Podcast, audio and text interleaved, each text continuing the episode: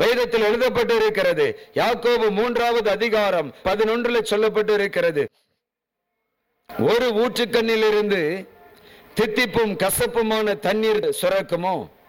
யாக்கோபு 3:11 முழுவதும் பரிசுத்த ஆவியானவர் நாவை குறித்து சொல்லி வைத்திருக்கிறார்.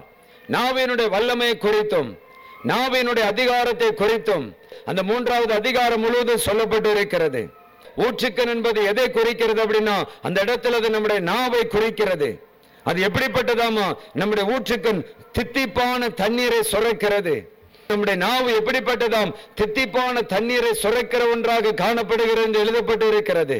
எப்படி ஒரு தித்திப்பான நீரூற்று தித்திப்பாக சுரக்கிற ஒரு தண்ணீர் அது எப்படி நம்முடைய வாழ்க்கையை ஆசீர்வாதம் உள்ளதாய் மாற்றுகிறதோ, அதே போல உங்களுடைய வாயிலிருந்து புறப்படுகிற வார்த்தை, உங்களுடைய வாயிலிருந்து புறப்படுகிற வார்த்தை அது உங்களுடைய வாழ்க்கையை மாற்றுகிறது மாத்திரம் அல்ல, உங்களை சுற்றிலும் இருக்கிற ஜனங்களுடைய வாழ்க்கையை மாற்ற வல்லமையுள்ளதாக இருக்கிறது. இன்றைக்கு பிசாசானு என்ன பண்ணுகிறான் தெரியுமா, நம்மை கிறிஸ்தவ வாழ்க்கை வாழ வைக்கிறான். நாம் கர்த்தருக்கு ஊழியம் செய்கிறதை அவன் தடை பண்ணுகிறதில்லை. ஆனா என்ன பண்றான் தெரியுமா, ஒரு தேவ பிள்ளை, ரட்சிக்கப்பட்ட ஒரு தேவ பிள்ளையினுடைய வாயிலிருந்து தித்திப்பான நீரூற்று மாத்திரமே வர வேண்டும். ரட்சிக்கப்பட்ட ஒரு தேவ பிள்ளையினுடைய வாயிலிருந்து தித்திப்பான நீரூற்று மாத்திரம் தான் வர வேண்டும். இன்றைக்கு பிசாசு என்ன செய்கிறான் தெரியுமா, நம்முடைய வாயிலிருந்து தித்திப்பான நீரூற்று சுரக்கிறதற்கு பதிலாக கசப்பான நீரூற்றை பெறப்பட பண்ணுகிறான். இதுதான் பிசாசுனுடைய தந்திரம்.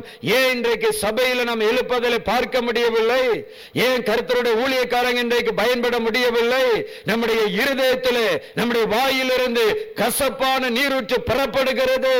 எப்படி ஒரு கசப்பான நீரூற்று யாருக்கும் பிரயோஜனம் இல்லையோ, அதே போல வாலிப தம்பி, வாலிப மகளே, கர்த்தருடைய ஊழியக்காரரே, உங்களுடைய வாயிலிருந்து புறப்படுகிற கசப்பான வார்த்தைகள், உங்க வாயிலிருந்து புறப்படுகிற கசப்பான வார்த்தைகள் நீங்கள் தேவனுக்கு பயனற்றவர்களாக உங்களை மாற்றி விடுகிறது.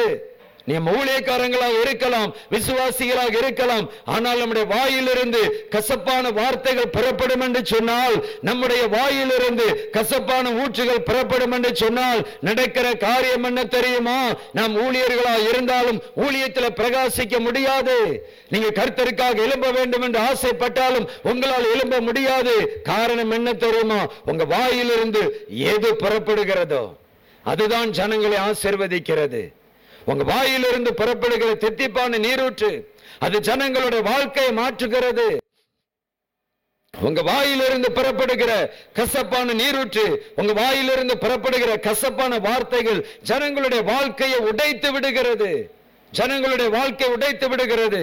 இந்த ஆவிக்குரிய ரகசியத்தை பிசாசு அறிந்திருக்கிறபடினாலே நாம் வேதத்தை வாசிக்கிறதை அவன் தடை பண்ண மாட்டான்.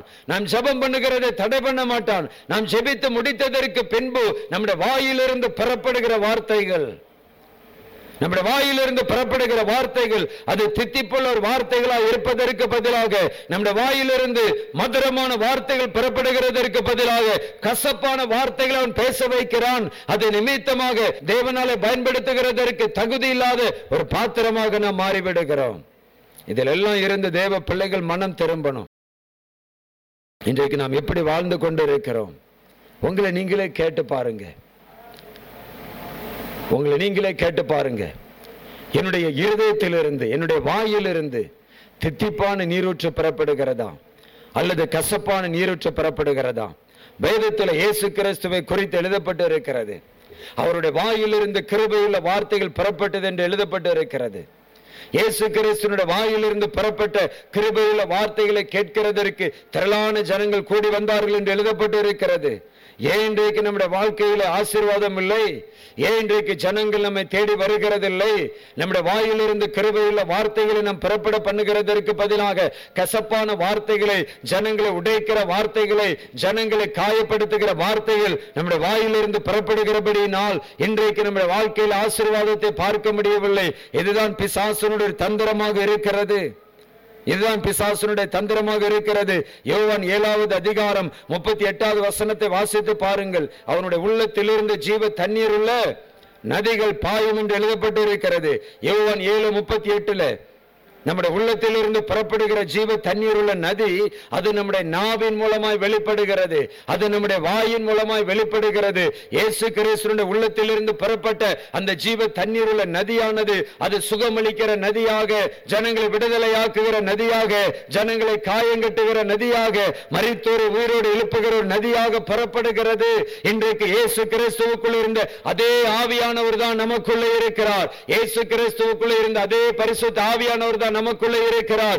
எப்படி இயேசு கிறிஸ்துவினுடைய உள்ளத்தில் இருந்து புறப்பட்ட அந்த நதியானது அவருடைய வாயின் மூலமாய் புறப்பட்டு அது ஜனங்களை சுகமாக்கினதோ, ஜனங்களுடைய வாழ்க்கையில விடுதலை கொண்டு வந்ததோ, அதே போல உங்களுடைய வாயிலிருந்து புறப்படுகிற வார்த்தைகள் ஜனங்களை விடுதலை ஆக்குவதற்கு வல்லமை உள்ளதாக இருக்கிறது.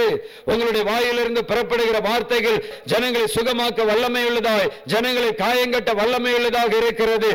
நீ கிறிஸ்தவனாக இருக்கிறபடினாலே உன்னால் ஜனங்களை விடுதலையாக்க முடியாது. நீ ஒரு கிறிஸ்தவனாக இருக்கிறபடினாலே ஜனங்களுடைய காயம்பட்ட இருதயத்தினால் குணமாக்க முடியாது. ஜனங்கள் உன் மூலமாய் சுகம் அடைய வேண்டும் என்று சொன்னால், உன்னுடைய குடும்பத்தார் உன் மூலமாய் ரட்சிக்கப்பட வேண்டும் என்று சொன்னால், உனக்குள் இருந்து ஒரு நதி புறப்பட வேண்டும். உங்க வாழ்க்கையில் ஒரு வனாந்தரம் காணப்படுகிறதா? உங்க வாழ்க்கையில் ஒரு போராட்டம் காணப்படுகிறதா? இது மாற வேண்டும் என்று சொன்னால் உங்களுக்குள்ளே இருந்து ஒரு நதி புறப்பட்டு அது உங்களுடைய நாவின் மூலமாக வெளிப்பட வேண்டும். அப்பதான் உங்க வாழ்க்கை மாறும். நம்ம என்ன நினைக்கிறோம்? ஏதோ கொஞ்ச நேரம் வேதத்தை வாசித்து ஜெபம் பண்ணிவிட்டா என்னுடைய வாழ்க்கை மாறிவிடும் என்று நினைக்கிறோம்.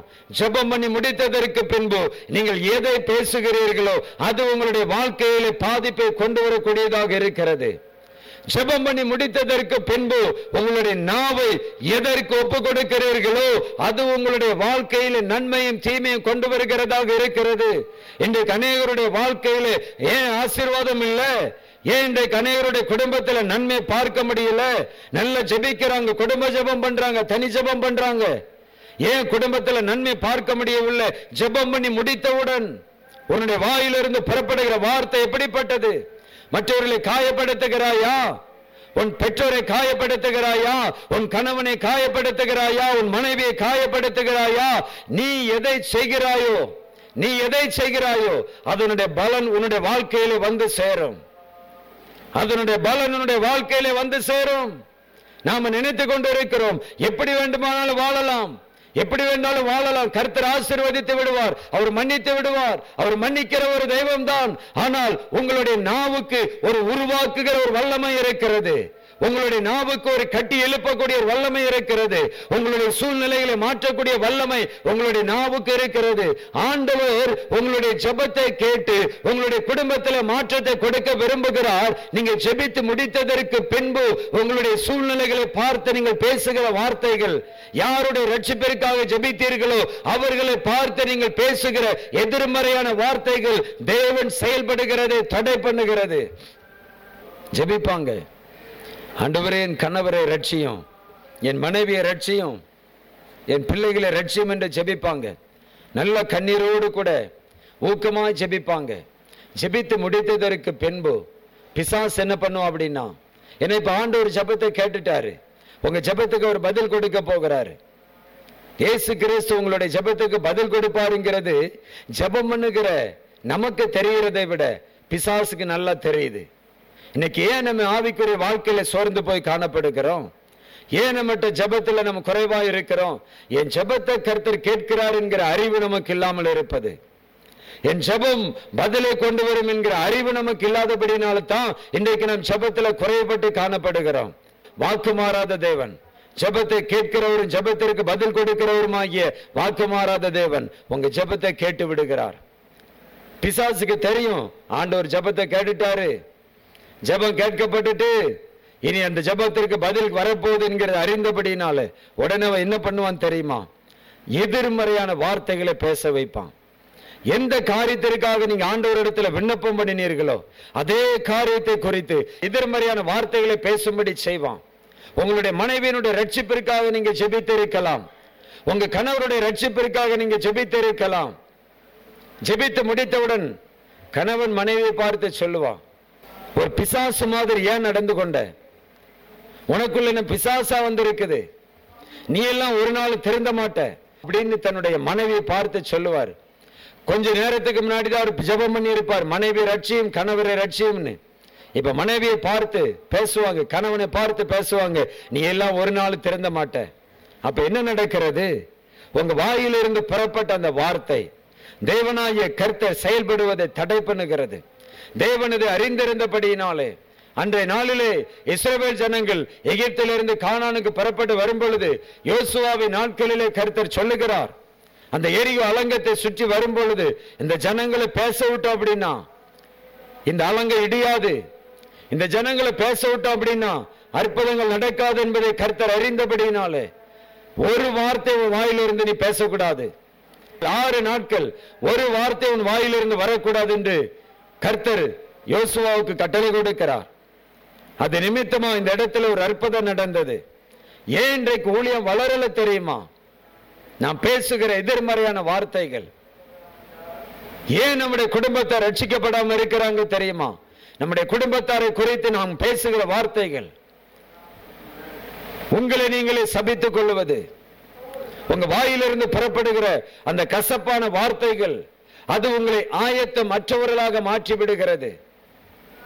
ஒரு 10 பேரை கர்த்தர் உங்களுக்கு கொடுத்திருக்கும் போது, ஒரு 10 விசுவாசியை கர்த்தர் உங்களுக்கு கொடுத்திருக்கும் பொழுது, அந்த விசுவாசிகளுக்கு விரோதமாக நீங்க முறுமுறுத்தீங்க அப்படின்னா, அந்த விசுவாசிகளை உங்களுடைய வாயினால நீங்களே சபிச்சீங்க அப்படின்னு சொன்னா 100 விசுவாசி ஆண்டவர் கொடுக்க மாட்டாரு. ஐயோ போதும், என் மகனால 10 விசுவாசியவே நடத்த முடியல, 10 விசுவாசியவே நடத்த முடியல, இதிலே போட்டு முறுமுறுத்து கொண்டு இருக்கிறான், 100 விசுவாசியை கொடுத்தோம் அப்படின்னா இவனால தாக்கு பிடிக்க முடியாது அப்படின்னு அந்த 10 விசுவாசிகளோடு கூட கர்த்தர் நிறுத்தி விடுகிறார்.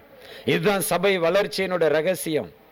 ஆண்டவர் 10 பேரை நமக்கு கொடுக்கிறார் அப்படின்னு சொன்னா, நன்மையோ தீமையோ ஆண்டவருக்கு ஸ்தோத்திரம் பண்ணும் பொழுது, எதிர்மறையான வார்த்தைகளை அந்த ஜனங்களை குறித்து பேசாது இருக்கும் போது கர்த்தர் உங்களுடைய வாழ்க்கையிலே ஒரு பெருக்கத்தை கொடுக்க ஆரம்பிக்கிறார். வேதத்தில் எழுதப்பட்டு இருக்கிறது, யோவான் 7ஆம் அதிகாரம் 38 சொல்லப்பட்டு இருக்கிறது, அவன் உள்ளத்தில் இருந்து ஜீவ தண்ணீர் உள்ள நதிகள் பாயும் என்று எழுதப்பட்டு இருக்கிறது. அதே ஆதியாகமத்தின் புஸ்தகத்திலே நாம பார்க்கும் பொழுது, ஆதியாகமத்தின் புஸ்தகத்திலே ஒன்று பார்க்கும் பொழுது அந்த 4 ஆறுகளை குறித்து எழுதப்பட்டு இருக்கிறது. ஏதேனில் இருந்து ஒரு நதி புறப்பட்டு அது பிரிந்து 4 பெரிய ஆறுகளாக மாறிச்சு என்று எழுதப்பட்டு இருக்கிறது. அந்த 4 ஆறுகளுடைய பெயர்களும் அதனுடைய அர்த்தங்களும் தெரியுமா? பைசோன் அப்படின்னு சொன்னா பெருக்கம் அப்படின்னு அர்த்தம், கீகோன் அப்படின்னு சொன்னா வெடித்து கிளம்புதல் அப்படின்னு அர்த்தம், இதக்கேல் அப்படிங்கிற ஆற்றினுடைய அர்த்தம் என்ன அப்படின்னா அசுர வேகம் என்று அர்த்தம், ஐபிராத்து அப்படிங்கிற ஆற்றினுடைய அந்த பெயருடைய அர்த்தம் என்ன தெரியுமா? கனி கொடுப்பது என்று அர்த்தம். உங்களுக்குள்ள இருந்து புறப்படுகிற அந்த ஊற்று அது எப்படிப்பட்டதாக இருக்குதாமா? அது உங்களுடைய வாழ்க்கையில ஒரு பெருக்கத்தை கொடுத்து, உங்களுக்குள்ள ஒரு வெடித்து கிளம்புகிற ஒரு அனுபவத்தை கொடுத்து, உங்க வாழ்க்கையிலே காணப்படுகிற அடிமைத்தனத்திலிருந்து உங்களை விடுதலையாக்கி வெடித்து கிளம்புகிற ஒரு அனுபவத்தை உங்களுக்கு கொடுத்து, ஒரு அசுர வேகத்தோடு தேவனுக்காக உங்களை எழும்ப வைக்கிறது. ஒரு அசுர வேகத்தோடு தேவனுக்காக உங்களை எழும்ப வைக்கிறது. அது மாத்திரமல்ல, ஒரு கனிவுள்ள ஒரு வாழ்க்கை வாழும்படி உங்களுக்கு உதவி செய்கிறது. இதெல்லாம் எப்படி நடக்கிறது? உங்க வாயிலிருந்து புறப்படுகிற கிருபையுள்ள வார்த்தைகள். உங்க வாயிலிருந்து புறப்படுகிற கிருபையுள்ள வார்த்தைகள் உங்களுடைய வாழ்க்கையில ஒரு பெருக்கத்தை கொடுக்கிறது, ஒரு வெடித்து கிளம்புகிற ஒரு அனுபவத்தை கொடுக்கிறது, ஒரு அசுர வேகத்தை கொடுக்கிறது, அது கனிவுள்ள ஒரு வாழ்க்கையை கொடுக்கிறது. இன்றைக்கு சபையில நாம் எழுப்பதிலே பார்க்க வேண்டும் என்று சொன்னால், தேசத்தில் நாம் எழுப்பதிலே பார்க்க வேண்டும் என்று சொன்னால், எழுப்புதலிலே தேவனாலே பயன்படுத்தப்படக்கூடிய ஒரு பாத்திரமாக நீங்கள் இருக்க வேண்டும் என்று சொன்னால், ஒரு அசுர வேகம் உங்களுக்குள்ளே வர வேண்டும், ஒரு வெடித்து கிளம்புகிற ஒரு அனுபவம் வர வேண்டும். ஏற்கனவே கர்த்தர் தன்னுடைய பரிசுத்த ஆவியானவரின் மூலமாய் அந்த கிருபை நமக்கு கொடுத்திருக்கிறார். அந்த பரிசுத்த ஆவியானவர் மூலமாய் அந்த கிருபை நமக்கு கொடுக்கப்பட்டு இருக்கிறது. இப்பொழுது அபிஷேகம் உங்களுடைய வாயின் மூலமாய் வெளிப்படுகிறதற்கு, உங்களுடைய வாயை நீங்கள் காத்துக் கொள்ளுகிறதற்கு ஜாக்கிரதை உள்ளவர்களாக இருக்க வேண்டும். வேதத்தில் எழுதப்பட்டு இருக்கிறது, மார்க் எழுதின சுவிசேஷம் 4ஆம் அதிகாரம் 15ஆவது வசனத்தை வாசித்து பாருங்கள். மார்க் 4:15 எழுதப்பட்டு இருக்கிறது, விதைக்கிறவன் ஒருவன் வசனத்தை விதைக்க புறப்பட்டான் என்று சொல்லி வசனத்தை ஒருவன் கேட்கிறான், வசனத்தை அவன் கேட்டவுடனே சாத்தான் வந்தான் என்று எழுதப்பட்டு இருக்கிறது. சாத்தான் எப்படிப்பட்டவன்?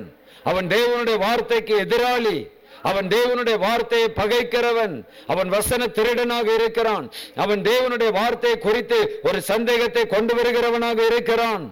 நீங்க தேவனுடைய வசனத்தை கேட்ட உடனே, நீங்க இன்றைக்கு உட்கார்ந்து தேவனுடைய வசனத்தை கேட்ட உடனே, நீங்க வேதத்தை வாசிக்கும் பொழுது தேவனுடைய வசனத்தை கேட்ட உடனே சாத்தான் உங்களிடத்தில் வருகிறான் என்று வேத வசனம் தெளிவாய் சொல்லுகிறது. எதற்காக சாத்தான் உங்களிடத்தில் வருகிறான்? அந்த வசனத்தை திருடும்படியாய், அந்த வசனத்தை நெருக்கி போடும்படியாய், நீங்கள் பலனற்று போகிறவர்களாய் மாறும்படியாய் சாத்தான் அந்த காரியத்தை உங்களுடைய வாழ்க்கையிலே கொண்டு வரும்படி அவன் உங்களிடத்தில் வருகிறான். நீங்கள் ஆயத்தமுள்ளவர்களாக காணப்பட வேண்டும் என்று சொன்னால் பிசாசுனுடைய தந்திரங்களை நீங்கள் அறிந்து கொள்ள வேண்டியது அவசியம். இன்றைக்கு சபை பிசாசுனுடைய தாக்குதலினாலே குன்றி போய் காணப்படுகிறது. நல்ல விசுவாசிகள் கூட இன்றைக்கு பிசாசுனுடைய தந்திரத்திலே, பிசாசுனுடைய வஞ்சையிலே அகப்பட்டு எழும்ப முடியாதபடிக்கு அவர்கள் சோர்ந்து போகிறவர்களாய், விழுந்து விழுந்து எழும்புகிற ஒரு அனுபவத்தை உடையவர்களாய் காணப்படுகிறார்கள். பிசாசுனுடைய தந்திரத்தை நீங்கள் அறிந்து கொள்ள வேண்டும். நீங்க வசனத்தை கேட்டவுடனே சாத்தான் வந்தான் என்று எழுதப்பட்டு இருக்கிறது. அவன் வந்து என்ன செய்கிறான்? சாத்தான் வந்து என்ன செய்கிறான்? ஆதியாகமம் 3:1 வாசித்து பாருங்கள். ஆதியாகமம் 3:1 சொல்லப்பட்டு இருக்கிறது. ஏவாளோடு ஒரு உரையாடலை அவன் தொடங்குகிறான். சாத்தான் வந்த உடனே அவன் உடனே பாவம் செய்ய வைத்து விடல, அவன் உரையாடுகிறான். கர்த்தருடைய ஜனமே, நீ யாரோடு உரையாடும்படி அழைக்கப்பட்டு இருக்கிறாய் தெரியுமா? தன்னுடைய இரத்தத்தினால் உன்னை மீட்டெடுத்த சர்வ வல்லமையுள்ள தேவாதி தேவனாகிய இயேசு கிறிஸ்துவோடு கூட உரையாடும்படியாக நீ அழைக்கப்பட்டு இருக்கிறாய். கர்த்தருடைய ஆவியானோரோடு கூட உரையாடும்படியாய் நீ அழைக்கப்பட்டு இருக்கிறாய். இன்றைக்கு நீ யாரோடு கூட உரையாடி கொண்டிருக்கிறாய்? யாரோடு உரையாடுகிறதற்கு நேரத்தை செலவிடுகிறாய்? ஏன் இன்றைக்கு சபை பலவீனப்பட்டு காணப்படுகிறது? தேவனோடு உரையாடுகிறதற்கு பதிலாக, தேவனோடு உரையாடுகிறதற்கு பதிலாக இன்றைக்கு ஜனங்கள் உலகத்தோடு, உலகத்தில் உள்ளவைகளோடும் உரையாடுகிறதற்கு வஞ்சிக்கப்பட்டிருக்கிறார்கள். தேவனோடு உரையாடுகிறதற்கு பதிலாக மாயை பெருக பண்ணுகிற காரியங்களோடு கூட இன்றைக்கு கர்த்தருடைய ஜனங்கள் உரையாடி கொண்டிருக்கிறார்கள். தேவனோடு உரையாடுகிறதற்கு பதிலாக நம்மை அறியாமலே அநேக சமயங்களில் பிசாசோடு கூட உரையாடி கொண்டிருக்கிறபடியினால் நாம் வஞ்சிக்கப்படுகிறோம். ஆதாமுக்கு ஏவாளுக்கு கர்த்தர் ஒரு அதிகாரத்தை கொடுத்து வைக்கிறார். ஆண்டு கொள்ளுகிற ஒரு அதிகாரத்தை கர்த்தர் கொடுக்கிறார். சகலத்தையும் கீழ்ப்படுத்துகிற ஒரு அதிகாரத்தை கர்த்தர் கொடுக்கிறார். இப்பொழுது அவர்கள் என்ன பண்றாங்க அப்படின்னா, பிசாசோடு கூட உரையாடின பொழுது அவைகளை இழந்து போனார்கள். ஏன் இன்றைக்கு உங்களுடைய வாழ்க்கையில குறைவு வந்திருக்கிறது? ஏன் இன்றைக்கு உங்களுடைய வாழ்க்கையில நீங்க ஆசீர்வாதத்தை இழந்து போயிருக்கிறீங்க? ஏன் உங்களுடைய வாழ்க்கையில நன்மை பார்க்க முடியல? யாரோடு உரையாடுகிறீர்கள் அதை சரிப்படுத்துங்க. யாரோடு கூட நீங்கள் உரையாடி கொண்டிருக்கிறீர்கள்? யாரோடு உரையாடுகிறதற்கு நேரத்தை செலவிடுகிறீர்கள்? உலகத்தோடு கூட, உலகத்தில் உள்ளவர்களோடு கூட, உலகத்தில் உள்ளவைகளோடு கூட உரையாடுகிறதற்கு அதிகமான நேரத்தை நீங்கள் செலவிட்டீர்கள் என்று சொன்னால் நீங்கள் விழுந்து போய்விடுவீர்கள். வாலிப தம்பி, தேவனாலே பயன்படுத்தப்பட வேண்டும் என்ற ஆசை உனக்கு இருக்கும் என்று சொன்னால், வாலிப மகளே, நான் கர்த்தருக்காக எழும்ப வேண்டும் என்ற ஒரு வைராக்கியம் உனக்குள்ள இருக்கும் என்று சொன்னால், நீ யாரோடு கூட உரையாடுகிறாய், எதோடு கூட உரையாடுகிறாய் என்பதை சிந்தித்து பார். நீ யாரோடு கூட உரையாடுகிறாயோ அதுவே உன்னுடைய வாழ்க்கையை தீர்மானிக்கிறது. யாரோடு கூட நீங்கள் உரையாடுகிறீர்களோ அவர்கள் தான் உங்களுடைய வாழ்க்கையை தீர்மானிக்க முடியும். அறிந்து கொள்ள வேண்டும். யாரோடு கூட நீங்கள் உரையாடுகிறீர்களோ அவர்கள் உங்களை ஆளுகை செய்ய தொடங்குவார்கள். இன்றைக்கு எது உங்களை ஆளுகை செய்து கொண்டிருக்கிறது? நீங்கள் தேவனோடு கூட உரையாடுகிறவர்களாக இருக்கும் பொழுது தேவனாகிய கர்த்தர் உங்களை ஆளுகை செய்வார். கர்த்தருடைய ஆவியானவர் உங்களை ஆளுகை செய்வார். எந்த தேவ பிள்ளையினுடைய வாழ்க்கையிலே, எந்த ஊழியக்காரனுடைய வாழ்க்கையிலே கர்த்தருடைய ஆளுகை வருகிறதோ அவர்கள் தான் எழுப்புதலில் தேவனாலே பயன்படுத்தப்படக்கூடிய பாத்திரம்.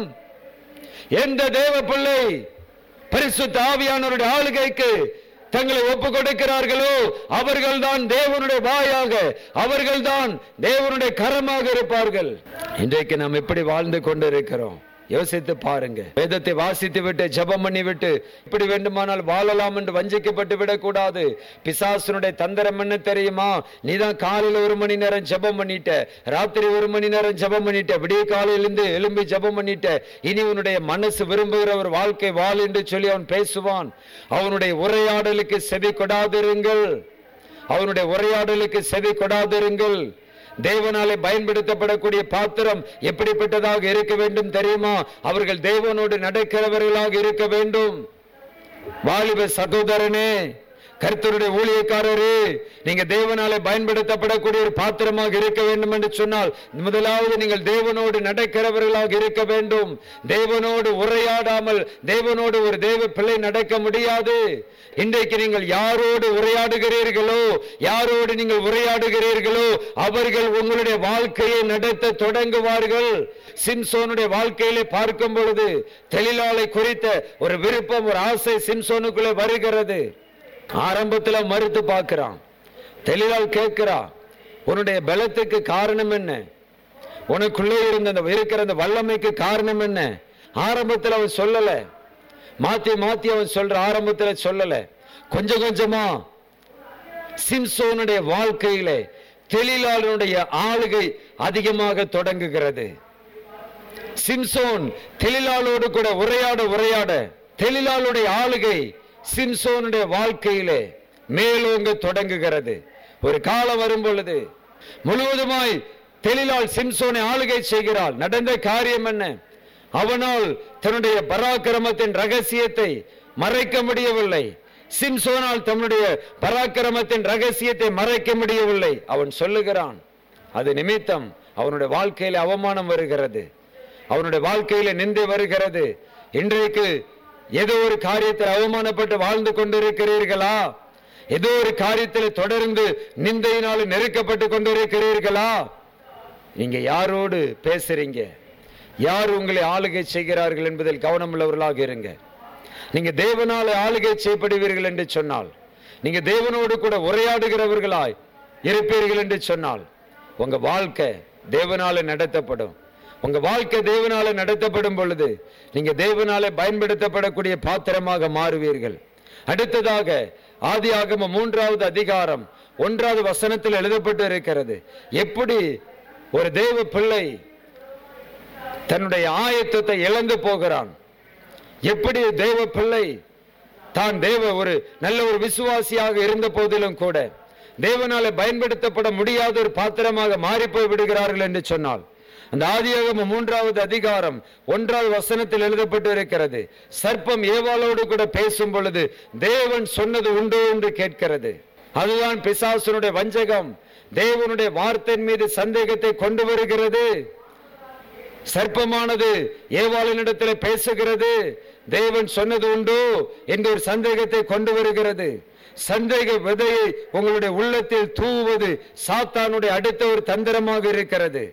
தேவன் வைத்த கட்டுப்பாடுகளை, தேவன் நம்முடைய வாழ்க்கையில வைத்த கட்டுப்பாடுகளை, தேவனுடைய அன்பை, தேவனுடைய உள்நோக்கத்தை அவன் சந்தேகப்படுத்துகிறான்.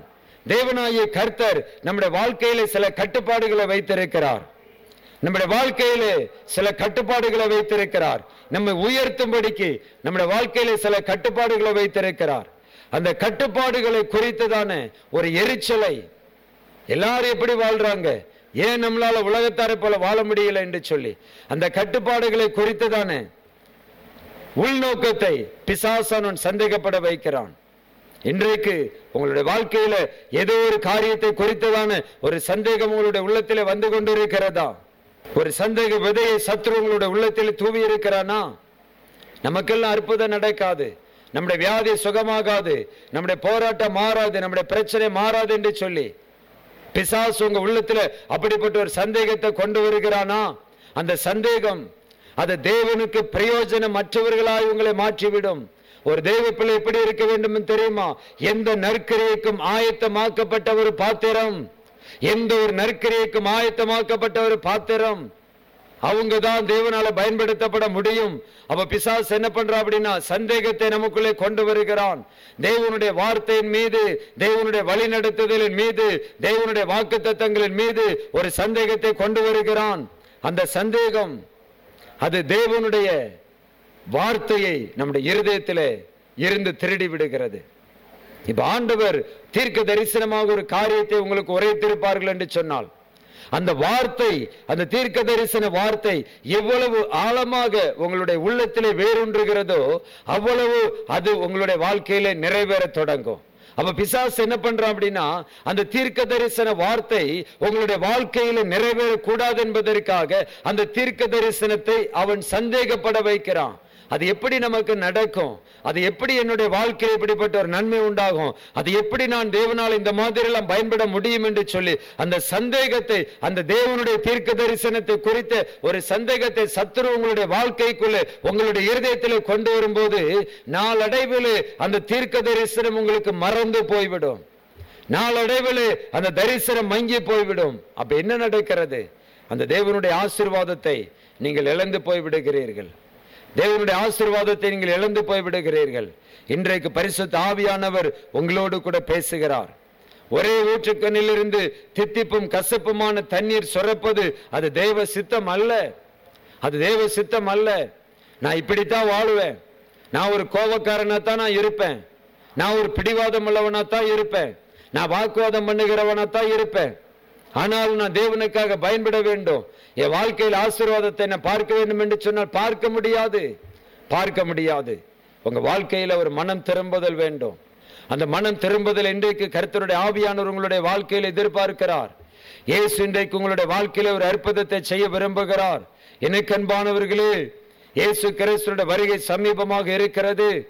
இயேசு கிறிஸ்து அவர் உலகத்திலிருந்து எடுத்துக்கொள்ளப்படுகிறதற்கு முன்பு ஒரு எழுப்புதலை கொடுத்தார். இப்பொழுது மறுபடியும் ஒரு உலகத்திற்கு ராஜாதி ராஜாவாக வருகிறதற்கு முன்பு ஒரு எழுப்புதலை கர்த்தர் கொடுக்க விரும்புகிறார். அதை குறித்து தான் ஆவியானவர் நம்மோடு கூட பேசிக் கொண்டிருக்கிறார். உங்க பாரத்தை ஒரு ஓரமா வைத்து விடுங்க, உங்க கவலை ஒரு ஓரமா வைத்து விடுங்க. நீங்க கவலைப்படுகிறதுனால உங்க பிரச்சனை மாறாது. நீங்க கவலைப்படுகிறதுனால உங்க குடும்பத்தில் இருக்கிற யாரும் ரட்சிக்கப்பட போகிறதில்லை. ஐயோ இங்க ரட்சிக்கப்படாம இருக்கிறாங்களேன்னு சொல்லி நீங்க கவலைப்படுகிறதுனால உங்க கவலை பார்த்தவங்க ரட்சிக்கப்பட மாட்டாங்க. அதற்கு பதிலாக உங்க உள்ளான மனித நிலை நீங்கள் பலப்படும் பொழுது, உங்களுடைய ஆவி மனித நிலை நீங்கள் வல்லமையால் பலப்படும் பொழுது, உங்களுக்குள்ள இருந்து புறப்படுகிற ஒரு ஊற்று, உங்களுடைய வாயிலிருந்து புறப்படுகிற அந்த தித்திப்பான நீரூற்றானது உங்க வாழ்க்கையில காணப்படுகிற எல்லா கசப்புகளை மாற்றிவிடுகிறது. அல்லேலூயா.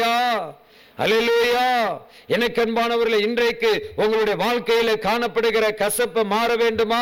ஆண்டவரே என் கசப்பை மாற்றும், என் கசப்பை மாற்றும் என்று ஜெபிக்கிறதுனால கசப்பு மாறாது. உங்களுடைய வாயிலிருந்து புறப்படுகிற அந்த தித்திப்புள்ள வார்த்தைகள், உங்க வாயிலிருந்து புறப்படுகிற அந்த தித்திப்பான நீரூற்று அதுதான் உங்களுடைய கசப்புகளை மாற்றும். அப்ப எவ்வளவு நீங்க உங்களுடைய உள்ளான மனித நிலை பலப்படுகிறீர்களோ அவ்வளவு உங்க வாழ்க்கையில காணப்படுகிற வனாந்தரம் செழிப்பாக மாறும். நீங்க எப்படி வாழும்படியாக அழைக்கப்பட்டு இருக்கிறீங்க.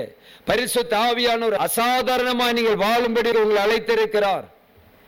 அசாதாரணமான உங்களை சாதாரணமானவனாக மாற்றுகிறதற்காகத்தான் பிசாசு உங்களுடைய வாழ்க்கையில பலவிதமான போராட்டங்களை கொண்டு வருகிறான். ஏன் உங்களுடைய வாயிலிருந்து கசப்பான நீரூற்று புறப்படுகிறது? நீங்க தொடர்ந்து தித்திப்பான வார்த்தைகளை பேசுவீர்கள் என்று சொன்னால், தொடர்ந்து உங்களுடைய வாயிலிருந்து தித்திப்புள்ள வார்த்தைகள் புறப்படும் என்று சொன்னால், நீங்க அசாதாரணமானவர்களாய் மாறிவிடுவீர்கள்.